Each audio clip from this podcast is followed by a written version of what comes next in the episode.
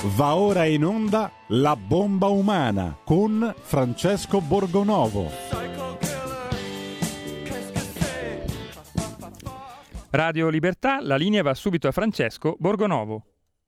Ed eccoci, buongiorno, buona settimana a tutti, buon inizio. Oggi andiamo dritti eh, sul punto e eh, al tema caldo, che ormai è sempre lo stesso da, da giorni, però eh, oggi abbiamo un ospite che sono molto contento di avere, che eh, è in diretta con noi proprio dai territori che secondo i giornali italiani oggi dovrebbero rappresentare il nuovo fronte dell'offensiva russa, cioè quelli del Donbass. Voi sapete che eh, è lì, in queste terre che dal, da ormai otto anni, forse di più, sono eh, contese dal, dall'Ucraina, perché poi hanno cessato, insomma, ci sono delle eh, dei voti, dei referendum, la gran parte della popolazione ha scelto di stare sotto l'ombrello russo e eh, lì insomma ci sono accordi, quelli di Minsk, che non sono stati rispettati nel corso degli anni, ci sono stati bombardamenti, violenze, migliaia e migliaia di morti, noi non ci siamo accorti di nulla, dico noi occidente, abbiamo fatto finta che questa guerra non esistesse e oggi abbiamo scoperto quali sono le terribili conseguenze. Io do il benvenuto a Giorgio Bianchi, buongiorno. Buongiorno Francesco e buongiorno a tutti gli ascoltatori di Radio Libertà. Allora, Giorgio è un eh, fotoreporter, un fotografo bravissimo. Io ho qui, eh, ve lo faccio vedere, il suo libro precedente, Teatri di guerra contemporanei, edito da Mimesis. Ci sono delle foto meravigliose, oltre che i suoi racconti dal Donbass, una di quelle eh, foto bellissime, quella che vedete sulla copertina che ha scattato lui, ma ce ne sono tante altre all'interno. Um, qui siamo proprio in questa foto, per chi non ci segue la radio e non vede, eh, eh, siamo proprio sulla linea diciamo, del fronte, insomma, c'è l'espressione, eh, uno dei volti della guerra. Fra qualche giorno, anzi domani per l'esattezza, uscirà invece per Meltemi il suo nuovo libro, se non sbaglio, eh, correggimi Giorgio se eh, se mi sto sbagliando. Domani esce Governare con il terrore, un lavoro di due anni, 800 pagine, in cui praticamente racconto come oggi non si combattano più le guerre soltanto sul campo, ma anche sul piano dell'informazione.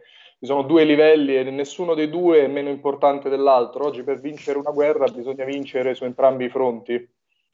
Ecco, tu sei stato anche in Siria, sei stato anche in altri teatri di guerra, insomma hai visto delle cose piuttosto pesanti. E lì com'è la situazione? Tu in questo momento sei a Donetsk, se non sbaglio.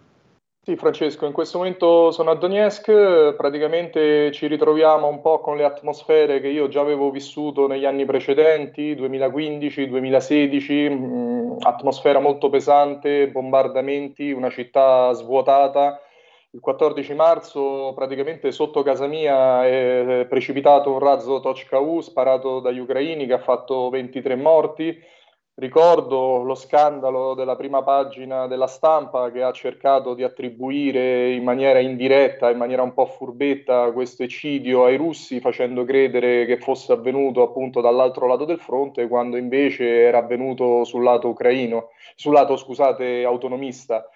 E, eh, qui la guerra non si è mai fermata. L'altro giorno sulla 7 mi hanno raccontato che guerra vedessi io. Io ho visto sempre la stessa guerra, una guerra che dura da otto anni, una guerra terribile in cui le popolazioni di questa zona hanno sofferto tantissimo. Io l'ho raccontata in tantissime interviste la cosa che mi sorprende e che dovrebbe sorprendere è che in tutti questi anni non si è voluto vedere. Io ho fatto un documentario il cui titolo inizialmente era Silent War, la guerra silente, la guerra di cui nessuno parla.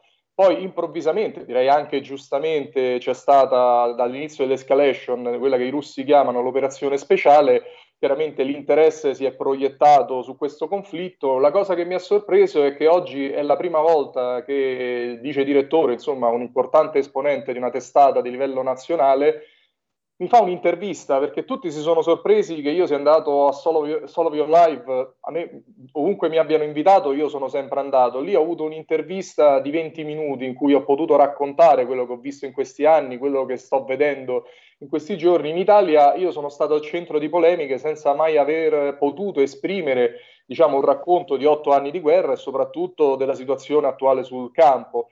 La cosa che sorprende è che invece le persone comuni sono interessate ad avere, a ricevere le notizie di prima mano dai testimoni, tant'è che il mio canale Telegram è letteralmente esploso. Cioè, eh, il mainstream, i giornalisti, a parte te Francesco, non si sono minimamente interessati a, a ricevere un'informazione diretta sul campo, anche un punto di vista che è diverso da quello che viene raccontato un po' ovunque, perché diciamo che il sale della democrazia è il pluralismo, nessuno è in grado oggi di farsi un'idea chiara di quello che sta avvenendo se non si sentono un po' tutte le campane. Noi in Europa viviamo un po' con i canali russi silenziati, va bene, quella è propaganda, siamo d'accordo, ma quella ucraina è altrettanto propaganda. Se noi silenziamo i canali russi con tutto il sistema dei media corporativi schierato e appiattito sulle posizioni della Nato e dell'Ucraina, con eh, i giornali uguale tranne il tuo che cerca la verità, che cerca di mantenere un equilibrio, insomma, di dare una visione il quanto più possibile, diciamo, a 360 gradi, ospitando, io ti ringrazio anche me, diciamo, se le persone non avessero oggi canali Telegram, Visione TV, canale Francesco Toscano che ha finanziato la mia operazione qui, la mia missione qui in Donbass, oggi le persone vivrebbero completamente immerse in una bolla mediatica. Ecco, tu proprio a Visione TV eh, hai mostrato, ti sei mostrato, insomma, intervistato la ragazza che era diventata un po' il simbolo, no? eh, almeno sui media italiani, del, dell'attacco a Mariupol. Eh, forse ricorderete da quella ragazza che era stata fotografata uscendo dal reparto eh, di ostetricia, no? Eh, questa ragazza bionda che aveva pigiama era sdraiato su una barella e poi si disse è stata rapita dai russi, la costringono a dire delle cose che non sono vere e tu hai scoperto che era andata insomma diversamente.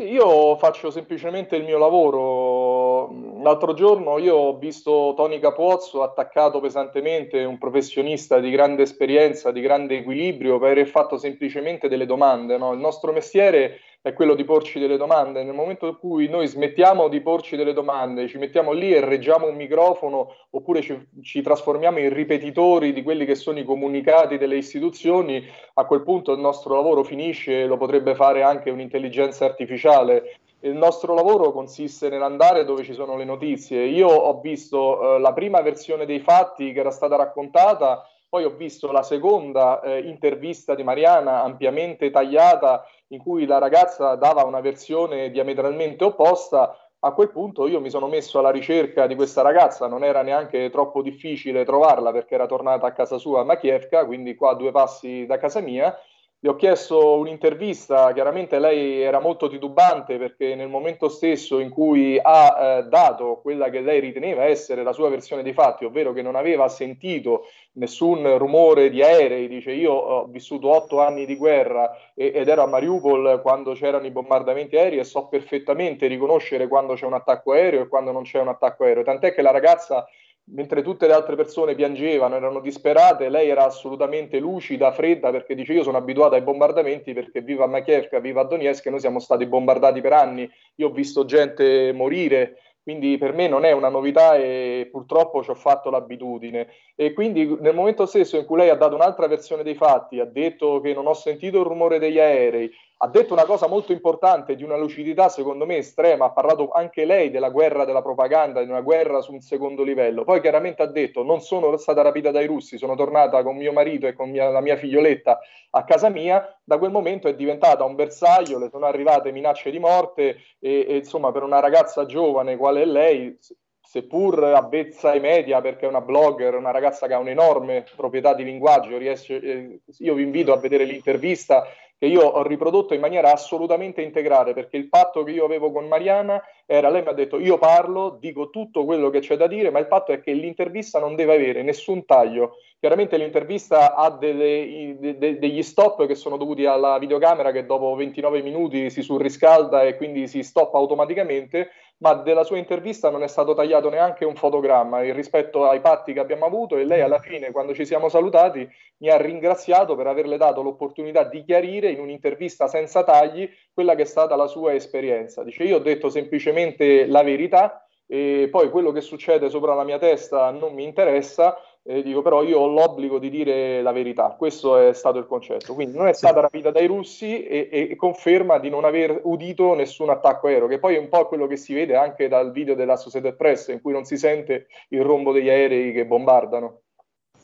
Ecco, eh, tu hai detto prima sicuramente c'è da parte dei russi una propaganda, del resto sono eh, sono in guerra, insomma, sono impegnati in quella che loro chiamano un'operazione militare speciale, però stanno combattendo ed è, evidente no, che eh, ci sia un uh, controllo dell'informazione. E c'è eh, ovviamente anche dall'altra parte, noi qui in Italia abbiamo scelto di mm, riportare una sola versione, eh, c'è spazio in realtà per qualche versione, diciamo così, alternativa, leggermente critica, salvo poi che chi la riporta è eh, attaccato molto duramente, messo in minoranza, eh, Dio niente che non, si, che non si possa affrontare, voglio dire, però eh, tu stesso, io ti ho visto l'altro giorno, credo che fosse l'aria che tira, insomma, abbastanza eh, messo al centro delle polemiche. E ehm,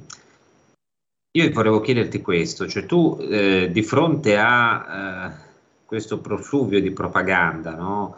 eh, faccio un po' l'avvocato del diavolo, cioè come fai a capire che le cose che vengono dal fronte russo, per esempio dai certi canali Telegram, non siano appunto dei falsi, no? Qui si è molto discusso del, di questo attacco no? sui, sui, civili, sempre con questi missili, eh, Tochka, eh, l'altro giorno, proprio che non credo molto di, che siano molto distanti di da dove stai tu, no? E si è detto sono stati i russi con questa scritta per i bambini e in realtà hanno ammazzato un sacco di civili. Ecco, di quella cosa lì tu che idea ti sei fatto e so, poi che cosa pensi, no? Come fai a districarti in questa marea di eh, fake news, false flags, come si dice, insomma, di, di, di propaganda eh, da una parte e dall'altra? Allora, come abbiamo detto prima, oggi le guerre si combattono su due livelli, che è il terreno di battaglia e il livello del mondo dell'informazione. Noi abbiamo nella storia una lunga tradizione, una lunga bibliografia di false flag, di informazioni false, manipolate, che servivano per creare diciamo, una tensione emotiva, una preparazione del pubblico per giustificare poi quelle che sono eh, le azioni di forza, le politiche di potenza delle grandi diciamo, diciamo, de- dei grandi stati, no? come Stati Uniti, dei grandi apparati come quello della Nato, no? eh, ai quali serve una pezza d'appoggio per giustificare all'operazione pubblica quelle che poi sono necessità di politiche di potenza, appunto. Abbiamo visto il caso di, di Misoara no? in, in eh, Romania, eh, abbiamo visto la, la, deposizione di Naira sulle incubatrici di Saddam Hussein che scatenò l'indignazione di Amnesty International, di Bush e che poi si rivelò un falso eh, messo in piedi da un'associazione che si chiamava Citizens for a Free Kuwait, che era stata pagata, c'era un'agenzia Hilton Knowlton di pubblicità che era stata pagata appunto per montare questo caso. La ragazza non era, era la figlia dell'ambasciatore kuwaitiano a Washington. Poi abbiamo le famose armi di distruzione di massa di Saddam Hussein che non sono mai esistite. Anche lì c'è stato un dossier falso conve- confezionato dai servizi di intelligence americani con la collaborazione di Ahmed Chalabi che era questo diciamo, esponente della politica di Saddam, che poi successivamente, dopo aver rilasciato un, un'intervista alla giornalista di Frank Sank, in cui diceva appunto che il dossier era, stato, era falso ed era stato confezionato diciamo, con le sue dichiarazioni, eh, è stato ammazzato la mattina dopo aver, è stato trovato morto, diciamo, di infarto, la mattina dopo aver rilasciato questa intervista, per poi proseguire con le, le fosse comuni di Gheddafi e quant'altro. Quindi esistono due eh, livelli di guerra, quindi questa guerra dell'informazione che chiaramente combattono i russi, ma che chiaramente combatte anche l'Ucraina, ma soprattutto anche la Nato, perché la Nato chiaramente ha un evidente interesse perché l'Ucraina non scenda a patti con la Russia, che la guerra prosegua a lungo, che le sanzioni facciano effetto e indeboliscano la Russia, ma anche e soprattutto dal mio punto di vista l'Unione Europea, perché più l'Unione Europea si indebolisce, più Italia e Germania si indeboliscono e più aumenta la presa dell'apparato militare del complesso industriale statunitense. No? Quindi io ho sempre detto che l'Ucraina era un agnello legato nel bosco per far uscire allo scoperto l'orso russo e colpirlo duramente, ma nello stesso tempo colpire anche l'Europa. E tutto questo serve un apparato di propaganda enorme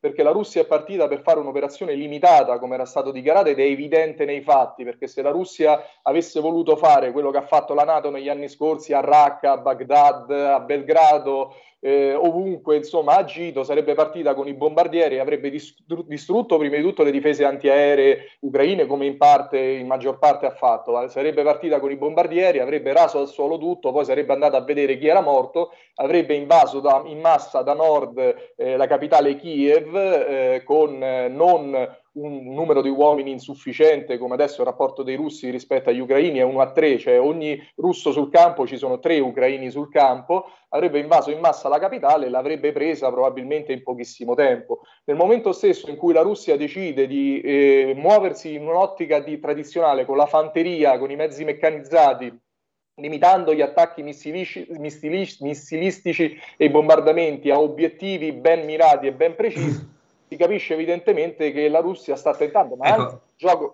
si dice oggi, tu dici obiettivi mirati, ben precisi, però qui si dice che eh, stiano colpendo i civili, no? E questa storia del missile ultima è insomma emblematica no? di, questa, di, questa, tesi. Io non, non ho elementi eh, per, per, dire se sia vero o non sia vero, eh, temo che in guerra insomma queste cose accadano e il fatto che sia normale che accadano non significa che sia giusto o che sia bello, anzi tutti credo ci auguriamo che non, non succedano e che muoiano meno civili possibili. Eh, però mi chiedo se eh, c'è questa cosa, secondo te, al netto di tutte le, le, cose anche eccessive che si dicono sull'orso russo cattivo, satanico, però può darsi che insomma un po' di ferocia no? ci sia effettivamente o no?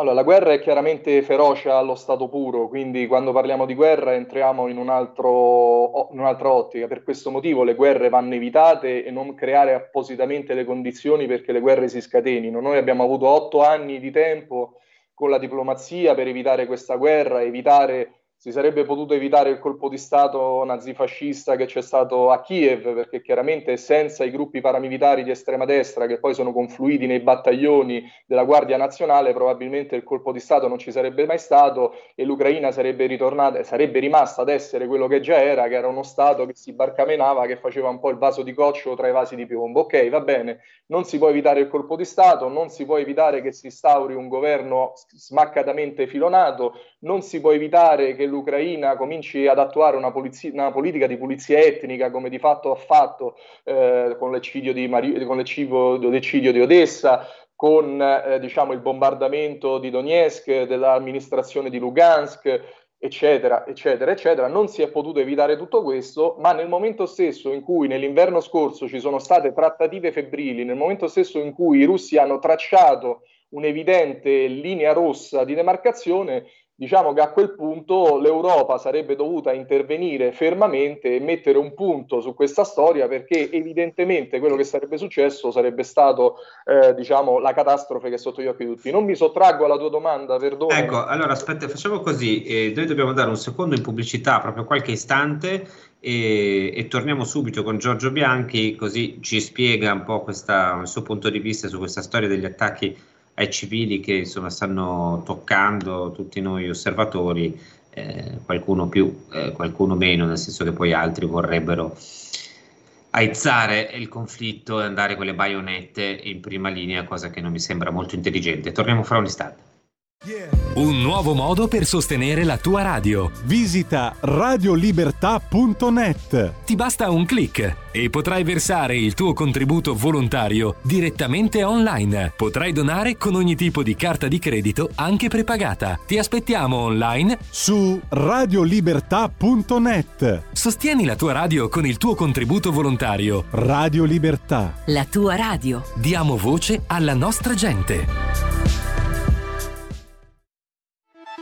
Stai ascoltando Radio Libertà, la tua voce libera, senza filtri né censure, la tua radio. E la linea torna subito a Francesco Borgonovo. Ecco, siamo ancora qui con Giorgio Bianchi, io vi ricordo il suo libro, quello precedente, perché domani esce quello nuovo, però anche questo c'è, le foto sono bellissime e questo racconta eh, tanti episodi di, del, relativi al Donbass, quello che è successo lì, così potete farvi un'idea di quello che è successo negli anni passati, sono foto meravigliose, adesso ne, ne apro una casa, la faccio vedere, queste sono queste ragazze, eh, queste ballerine, vediamo se si vede, c'è un po' di riflesso, questa è divisa su due pagine, eh, sono foto insomma veramente splendide che colpiscono. E stavamo parlando degli attacchi ai civili. Cosa tu detto? Ecco, qual è la... Sì. Ah. Ecco, qual è la tua posizione su questo? Allora, chiaramente nelle guerre, l'abbiamo visto nelle guerre della Nato del passato, le prime vittime delle guerre, oltre i militari, che io ricordo sempre perché questa cosa si tende a scordarla, che sono degli uomini con la divisa, non è che i militari debbano necessariamente morire, sono padri, sono certo. fratelli, quindi quando vedi uomini torturati, quando vedi uomini massacrati, fatti a brandelli, non è una cosa che è un fato che deve necessariamente accadere perché questi uomini indossano una divisa, è un qualcosa che andrebbe sempre evitato perché cose, questi eventi tragici lasciano delle ferite indelebili nel, all'interno delle famiglie, nella memoria dei figli che perdono padri e magari ne vedono tornare a casa i, i pezzi e i brandelli. Quindi questa è una cosa che va ricordata. I civili chiaramente eh, a maggior ragione vanno tutelati cosa che non è mai accaduto nelle guerre, perché noi i, civili massacrati negli, negli, anni recenti li contiamo a centinaia di migliaia, se non a milioni. Quindi questa guerra non fa eccezione, anche se rispetto alle guerre della Nato finora ha un numero di morti e di morti civili molto inferiore, questo non giustifica chiaramente che i civili debbano morire. Detto questo, io non capisco per quale motivo quando cade un razzo Tochka-U eh, su Donetsk eh, la stampa cita eh, e, e, e, accredita le tesi ucraine secondo quali il razzo Tochka-U sarebbe stato sparato dai russi sulla città di Donetsk per creare un, contro-narrazione emotiva, non capisco per quale motivo a questo punto non possa essere attuato lo stesso dubbio, perché allora, innanzitutto i razzi Tochka-U non sono più in dotazione dell'esercito russo dal 2020, c'era una pagina di Wikipedia che lo attestava, c'era scritto se voi andate sul razzo Tochka-U, la pagina di Wikipedia diceva che sono ancora in dotazione all'esercito ucraino, non sono più in dotazione all'esercito russo. Ma sì, c'è chi dice, scusa, io faccio sempre l'avvocato del diavolo, eh, qui, perché ormai ho imparato, tanto mi mettono da quella parte lì per forza, quindi tanto vale che faccia l'avvocato del diavolo. Ehm, dicono, ma però un po' di questi missili sono, state date, sono stati dati alle forze separatiste, li abbiamo visti fotografati e mi sembra che però questa cosa è, singolare che però dalla pagina di Wikipedia venga cancellato la dicitura che i razzi Tochka-U non sono più nella disposizione dell'esercito russo. Cioè, fino a un giorno prima che sparassero il razzo c'era questa voce, che è un po' come è successo con il massacro di Odessa, no? C'è qualche Winston Smith in questi giorni che è all'opera e sta cancellando il passato. Era sparito un articolo della stampa del 2014 molto bello che parlava dei battaglioni neonazisti e i loro legami con gli oligarchi Akhmedov e Kolomoisky, era sparito, poi è riapparso misteriosamente. Sul massacro di Odessa si parlava di militanti di estrema destra e neonazisti che avevano massacrato le persone asserragliate nel te, nella casa dei sindacati, è sparita questa dicitura e l'incendio appiccato è diventato un generico rogo. Allora, io quello che voglio dire, noi dobbiamo però anche ristabilire un po' di logica nel ragionamento. No? Allora, noi sappiamo che c'è la von der Leyen che è in visita in Ucraina, no? quindi eh, il presidente della Commissione europea è in visita in Ucraina. E che cosa fanno i russi? Eh, sparano, o i separatisti, sparano un Tochka U eh, sulla stazione degli autobus eh, con i civili che stanno defluendo, chiaramente perché hanno voglia di scatenare no, le reazioni di tutto il mondo. Non c'è un obiettivo militare, non c'è eh, nessun motivo di fare un gesto di questo tipo. Tra l'altro, diciamo, i Tochka U non sono della disponibilità dell'esercito russo e c'è pure un problema con il numero di serie perché quel numero di serie è compatibile con un razzo eh, appartenente alle forze di, ucraine, all'esercito ucraino la domanda che noi ci dobbiamo porre è ma per quale motivo dobbiamo sposare in maniera acritica, cioè noi siamo in guerra o siamo degli osservatori esterni che devono giusti- giudicare una situazione? Perché io qui ancora non ho capito dove si vuole arrivare, perché la von der Leyen ha parlato che bisogna andare avanti fino alla vittoria, ma la vittoria che cosa significa? Perché per gli ucraini la vittoria significa riconquistare la Crimea e riconquistare le repubbliche indipendentiste. Allora,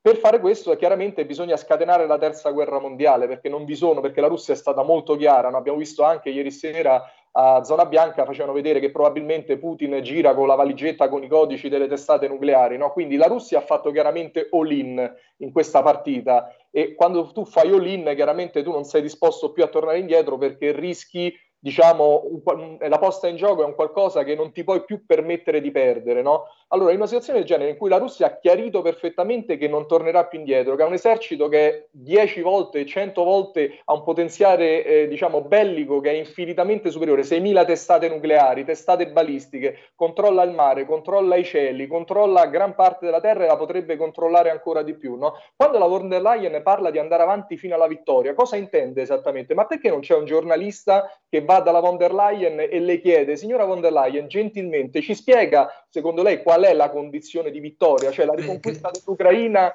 e delle eh, repubbliche indipendenti. Credo che il punto sia quello che ha detto Biden, insomma, che sta dando un po' la linea, no? facendo, tra l'altro ha fatto anche un po' cambiare atteggiamento a Zelensky, almeno a mio parere, dopo le sue uscite, cioè il punto è destituire Putin.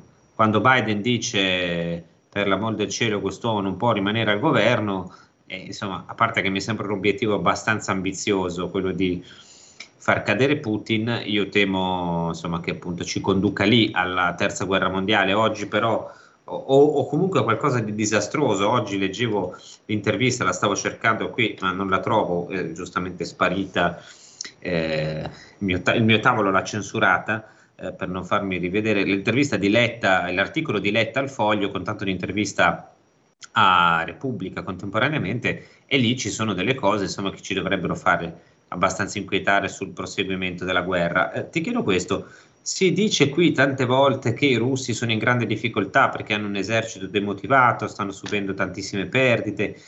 C'è una cosa che a me non torna, eh, cioè delle due l'una, o tu stai perdendo sul campo, hai gente demotivata, hai persone che si ribellano, hai generali che protestano, hai le famiglie che, russe che non ti vogliono più perché stai facendo morire i tuoi figli, oppure sei un macellaio eh, che, che, sta annientando un paese e prosegue no, diritto, distruggendo tutto. Cioè ci sta che uno sia cattivo e però perda, e ci sta meno che uno sia in grandissima difficoltà però contemporaneamente ri- riesca a a fare strame di intere città. Eh, tu come, che sensazione hai? Cioè i russi sono in difficoltà, hanno perso terreno, hanno sbagliato dei calcoli?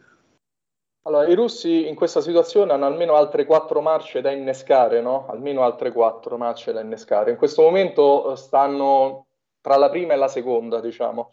La popolarità di Putin non è mai stata alta come in questo momento, è esplosa letteralmente, i sondaggi lo dicono chiaramente. Quando parliamo di esercito russo in disfatta, secondo me siamo nel sequel della fiction di Zelensky, in cui lui da, da professore diventa presidente e da presidente diventa conquistatore della Russia e abbattitore del regime di Putin. Perché quello che non si dice chiaramente è che Putin in Russia è una figura di equilibrio, perché il successore di Putin sarà o all'estrema destra o all'estrema sinistra di Putin, non ci sarà una via di mezzo. A maggior ragione se si dovesse aggravare la situazione in Ucraina. Quindi quello che verrà dopo di lui sarà molto, molto, molto peggio eh, di Putin e io questo ve lo posso garantire. L'esercito russo, eh, e questo era quello che stavo cercando di dire prima e cercavo di dire anche a Zona Bianca e che tutti mi hanno chiesto di esplicitare, non aveva come obiettivo la presa di Kiev quando eh, l'esercito russo attacca Kiev lo fa per distrarre truppe, perché chiaramente tu non puoi perdere la capitale ed essendo un esercito più numeroso io devo tentare di scompaginarti, no? di distrarti su falsi obiettivi. Quindi una parte dell'esercito ucraino, quindi un terzo dell'esercito ucraino grosso modo,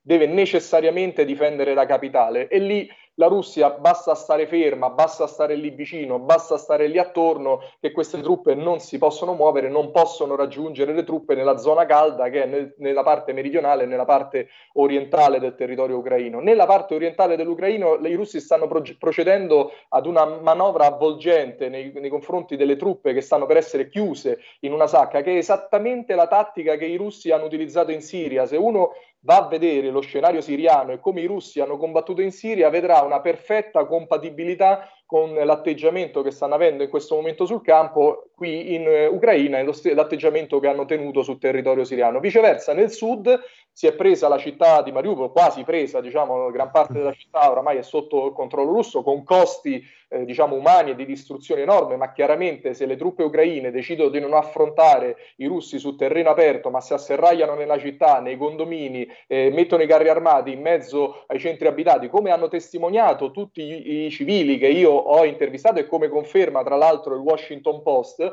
è chiaramente la città va incontro a distruzione. Io non entro nel merito giusto, sbagliato, legittimo, non legittimo. Non è legittimo bombardare una città, non è legittimo asserragliarsi una città e farsi scudo umano con i civili. Quindi le colpe, come sempre, vanno ripartite e la situazione va vista a 360 gradi. Il problema grosso, secondo me, è costituito dalla città di Odiessa, perché la città di Odessa, se tu parli con qualsiasi persona qui, piangerebbe il cuore a vederla distrutta. Cioè, Odessa sta a Mariupol come Venezia sta a Taranto. Diciamo, un italiano potrebbe accettare, non me ne vogliano eh, i amici e i concittadini tarantini, una distruzione di Taranto sarebbe inconcepibile, radere al suolo Venezia, sarebbe un qualcosa di... Diciamo, sarebbe meglio evitare entrambe, noi ci auguriamo che non succeda, però chiaramente insomma, stiamo parlando di Odessa è un gioiello architettonico dove cioè, se distruggono, voglio dire, la mia palazzina si può rifare uguale, se distruggono Venezia, eh, dopodiché non mi auguro che distruggano la mia palazzina, anche se forse qualcuno qui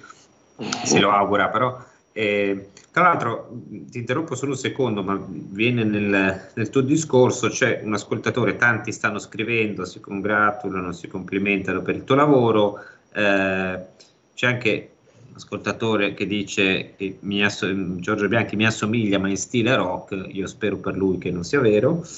Ehm, da, e invece Gino da Ostia scrive, eh, va bene, giusta l'informazione, deve essere 360 gradi, il problema principale però è che qui c'è un autarchico dittatore che sta distruggendo l'Ucraina. Come fate a non vedere tutto questo? La vostra in questo caso è informazione a favore della Russia e di un assassino qual è Putin. Viva l'Ucraina libera. Questo ci scrive Gino da Ostia. Ehm, sì, qui. È curioso, Francesco, che tutti pretendano di conoscere la Russia senza esserci mai stati. No? Eh, allora, io vi dico che durante la pandemia io sono stato parecchie volte in Russia e ho goduto di una totale libertà. Io a marzo 2021 ero in un bar karaoke con due, non perché io frequentassi il karaoke, ero a cena con eh, il traduttore della RAI Mark Bernardini, eravamo a cena, stavamo in questo locale, in una stanza c'era il karaoke, c'erano 200 persone chiuse dentro una stanza, eh, siamo andati a letto a mezzanotte perché il locale è chiuso a mezzanotte, in Italia si era in pieno lockdown, no? In Russia nessuno si è mai pensato, ha mai pensato di proibire alle persone di lavorare eh, se non eh, si fossero inoculate, non è mai esistito sostanzialmente, non è mai stato applicato eh, in maniera sostanziale un Green Pass.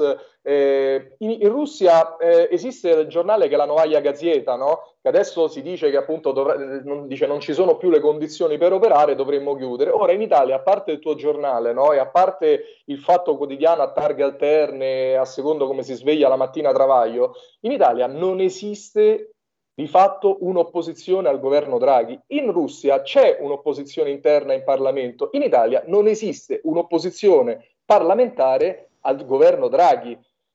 In Italia non c'è una parte politica e non c'è un giornale che, a parte il tuo, che eh, faccia capire ai cittadini la, il piano inclinato unto di grasso nel quale noi ci stiamo avventurando. Non fa capire che la scelta in Italia non è tra il condizionatore che io non ho mai avuto in vita mia e la pace. La scelta in Italia è tra il tracollo dell'intero tessuto produttivo del paese, l'impoverimento generale, l'ucrainizzazione del paese, perché noi non stiamo europeizzando l'Ucraina, ma noi stiamo ucrainizzando diciamo, l'Europa, in particolar modo l'Italia, e una guerra che rischia comunque di andare incontro a un'escalation. Quindi quando Giorgio Bianchi fa il suo lavoro, no, fa il suo lavoro non perché eh, fa intelligenza col nemico. Giorgio Bianchi è estremamente preoccupato per il suo paese, sta facendo un lavoro che io non mi vergogno a dire che è patriottico.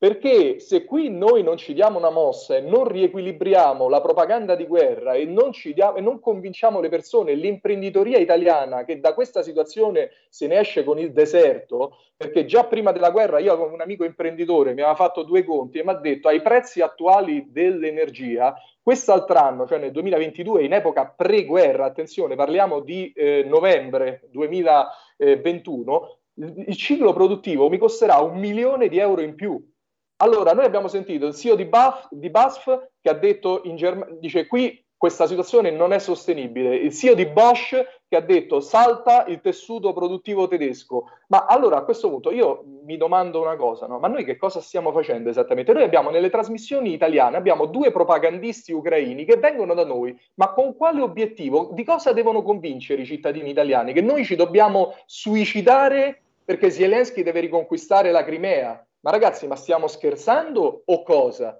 Cioè, su questo sono molto d'accordo. Francesco, finisco solo un concetto. Prego, prego.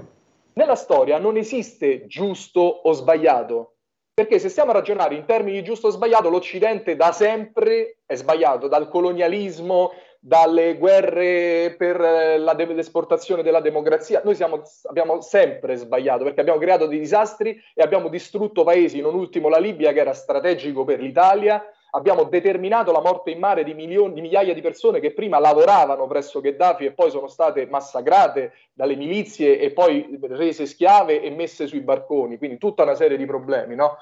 Eh, ma la domanda che noi ci dobbiamo porre, cioè, qual è l'interesse nazionale? Perché giusto o sbagliato non esiste nella storia, esiste quello che va fatto e quello che non va fatto, quello che è conveniente e quello che non è conveniente.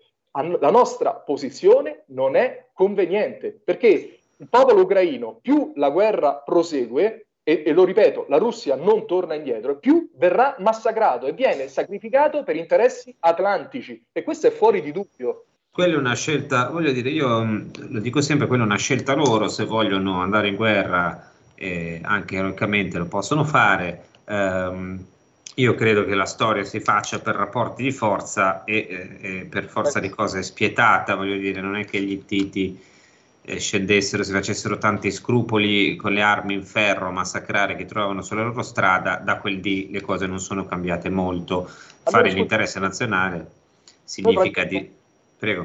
Se ti interrompo, dico, ma noi abbiamo mai visto eh, degli iracheni venire nella televisione italiana e chiedere di un intervento contro la Nato? Cioè, si è mai visto eh, un libico venire in Italia e dice fermate questa follia perché state... Abbiamo mai visto in maniera chirurgica spiattellato in faccia all'opinione pubblica corpi fatti a brandelli, ma si è mai vista una cosa del genere? Poi è chiaro che se tu prendi 30 morti di Bucia, lo ripeti per 100.000 servizi, diventano 3 milioni di morti ok? Perché lo ripeti, lo ripeti, lo ripeti, lo ripeti, lo ripeti, li fai vedere, li fai vedere, li fai vedere, ma se avessero fatto vedere con la stessa esistenza i morti in Iraq, i morti in Libia, i morti a Belgrado, le città distrutte, rase al suolo, ma sarebbero andate avanti quelle guerre o qualcuno si sarebbe interrogato che quella era una follia altrettanto di quanto è una follia quello che sta succedendo eh, oggi? Probabilmente sarebbero andate avanti lo stesso, nel senso che poi si fa quello che decide, cioè non è che l'opinione pubblica decide, tant'è che sono andate avanti eh, insomma senza particolari problemi anche le guerre del passato, nonostante ad esempio la guerra in Iraq ci fosse comunque una fortissima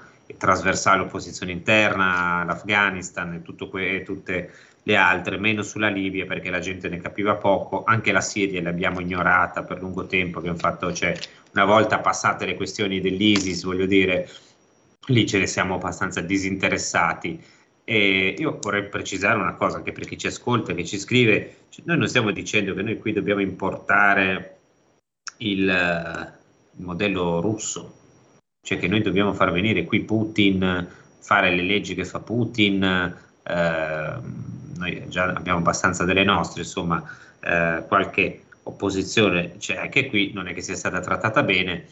Faccio l'avvocato del diavolo di nuovo, così riporto, insomma, diamo tutte le versioni. Dice qualcuno, vabbè, eh, qui una questione voglio dire, di volontà, cioè se uno vuole accodarsi alla propaganda e riportare sempre le stesse cose, lo fa volentieri perché interessa a lui, per convenienza, per vari motivi, no?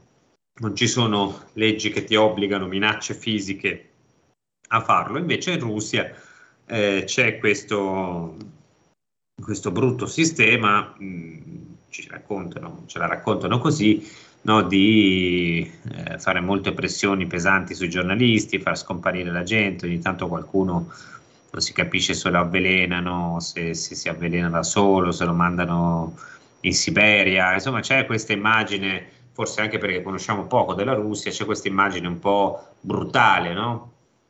Tu come no, l'hai vissuta?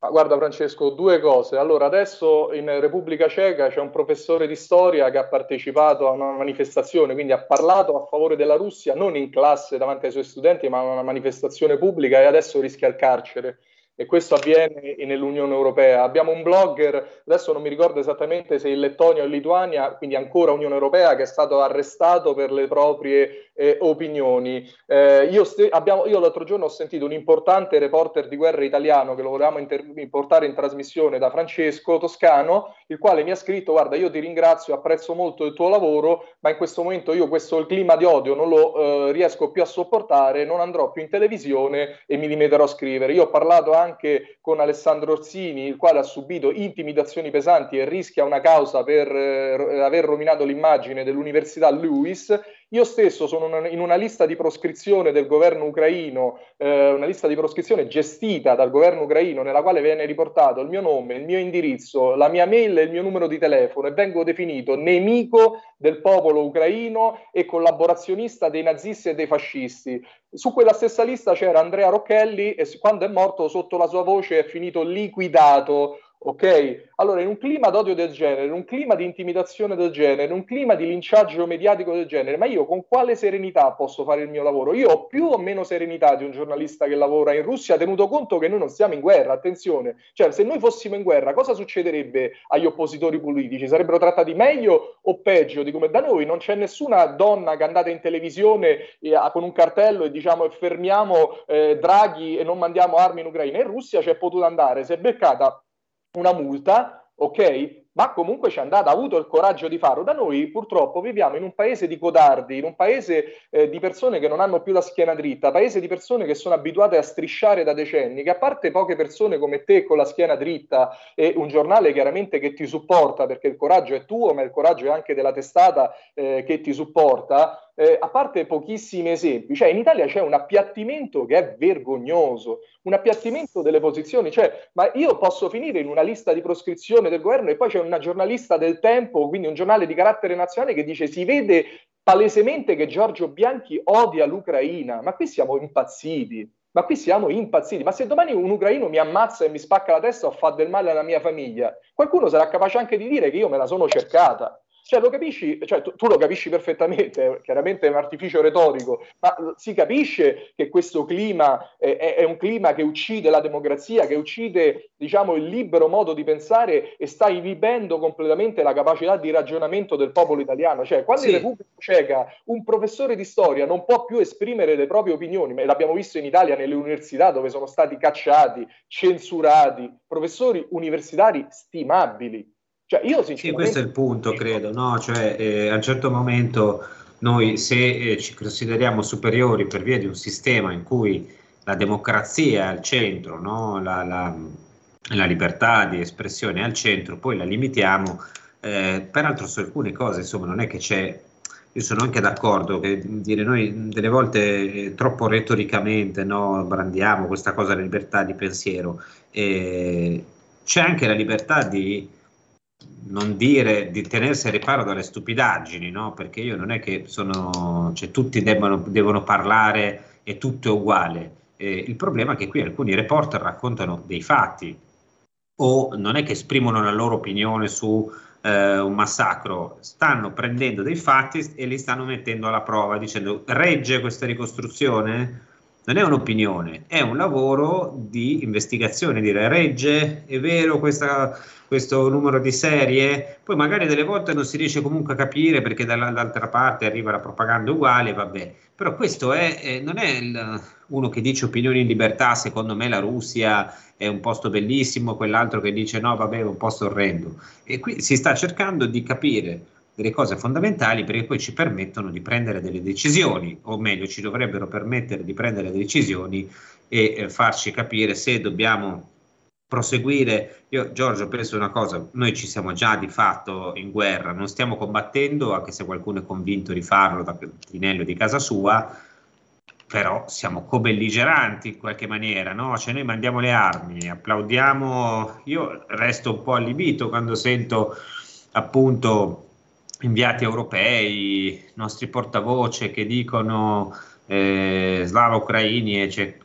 Non, so, non è che voglio dire, stai dicendo una cosa neutra, stai dicendo in bocca al lupo, stateci bene, stai dicendo gloria all'Ucraina, andate e, e vincete sui russi. Quindi di fatto noi ci siamo schierati, infatti Mosca eh, ieri ha cominciato, ieri l'altro ha cominciato a dire, vabbè, eh, però voi avete preso parte, quindi non è che andiamo tanto d'accordo. Noi abbiamo giusto un minuto finale. Ti chiedo questo, cercando di essere appunto più realisti possibili, no? in maniera proprio chirurgica.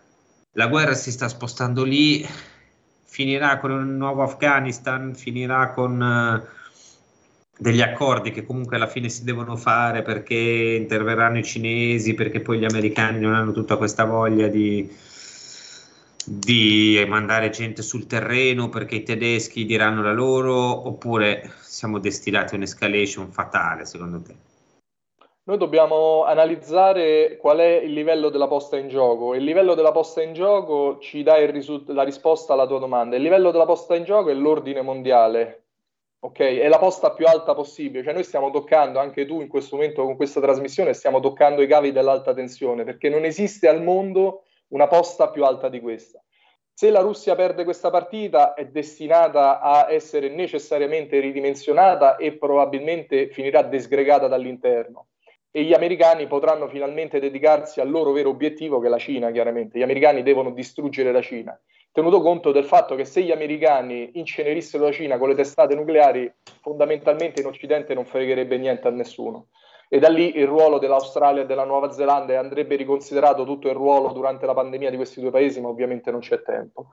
Viceversa, se la spunta Putin, la Nato ne esce definitivamente delegittimata perché chiaramente Zelensky ha fatto quello che ha fatto eh, i governi precedenti, a partire dal colpo di Stato ed è il primo punto. I governi successivi, Poroshenko ha fatto quello che ha fatto perché aveva le spalle coperte, i battaglioni neonazisti avevano le spalle coperte, Zelensky ha fatto quello che ha fatto, ha provocato la Russia, ha ospitato tre esercitazioni della Nato sul proprio territorio, hanno inserito l'ingresso della Nato in Costituzione, hanno fatto tutta una serie di passaggi che se non avessero avuto la Nato alle spalle non avrebbero fatto. Nel momento in cui è scoppiata la guerra, la Nato si è tirata indietro e ha lasciato l'Ucraina da solo, che poi è quello che succede sempre, no? è successo in Afghanistan Dove hanno fatto andare avanti una guerra per vent'anni, poi all'ultimo momento se ne sono andati e hanno lasciato eh, le macerie fumanti sul campo. La mia paura, e qui lo dico, è che eh, la, dipingere Hitler, eh, Putin come il nuovo Hitler, dipingere l'esercito russo come un'orda di barbari, dipingere l'esercito russo come impantanato e in difficoltà dopo un mese di guerra, perché è ridicolo, le guerre durano anni, pensare che un esercito sia impantanato dopo un mese vuol dire non avere proprio idea di come funzioni la guerra, di come si funzionino le operazioni militari, a maggior ragione un'operazione fatta con mezzi meccanizzati e fanteria, quindi vuol dire parlare senza sapere di che cosa si sta parlando, no? Ma eh, quindi se succedono tutte queste tre cose potrebbe essere giustificabile nella narrazione, quindi nella fiction di Zelensky, dire eh, Putin è disperato, è un criminale, è a capo di un'orda dei barbari, si è impantanato, utilizza le armi chimiche e ha ammazzato 10.000 persone in una città civili. A quel punto l'opinione pubblica, ben solleticata, ben preparata, ben motivata emotivamente, potrebbe accettare ad esempio un ingresso sul terreno russo della Polonia che è un paese della Nato, che di sua iniziativa dice questa cosa è inaccettabile, noi interveniamo. A quel punto cosa succede tenuto conto della posta in gioco che c'è in questo momento? Cioè queste sono le domande che noi ci dobbiamo porre e, e le false flag con il gas non sono una novità, l'abbiamo visto in Siria, a Duma, quando eh, abbiamo visto a Khan Sheikhoun, quando Obama tracciò la sua linea rossa, stava per intervenire, all'epoca Putin dice, disse niet, ma all'epoca la posta in gioco non era elevata come quella in Ucraina a Duma fu fatto un attacco chimico che poi l'OPCW eh, sconfessò so, con un problema interno di mail, di gole profonde. Eh, Robert Fisk si recò sul posto e dimostrò che l'attacco con le armi chimiche non c'era mai stato e si domandò ma se non sono stati i siriani, l'esercito arabo siriano a fare questo attacco chimico, ad ammazzare queste persone, questi civili, chi li ha ammazzati?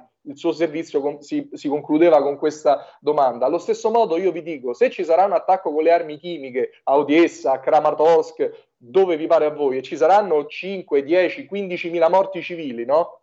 E verrà accusata la Russia e con il clima che si è creato nessuno avrà dubbi che è stata la Russia a fare questo attacco chimico, no? o con le armi radioattive, con, con, questo materiale radioattivo che è sparito da Chernobyl e quant'altro, no? E la Polonia dice, paese della Nato, paese interno europea, dice io questa cosa non la posso accettare, io intervengo comunque, no? A quel punto cosa succede? Cioè noi ci dobbiamo domandare questo.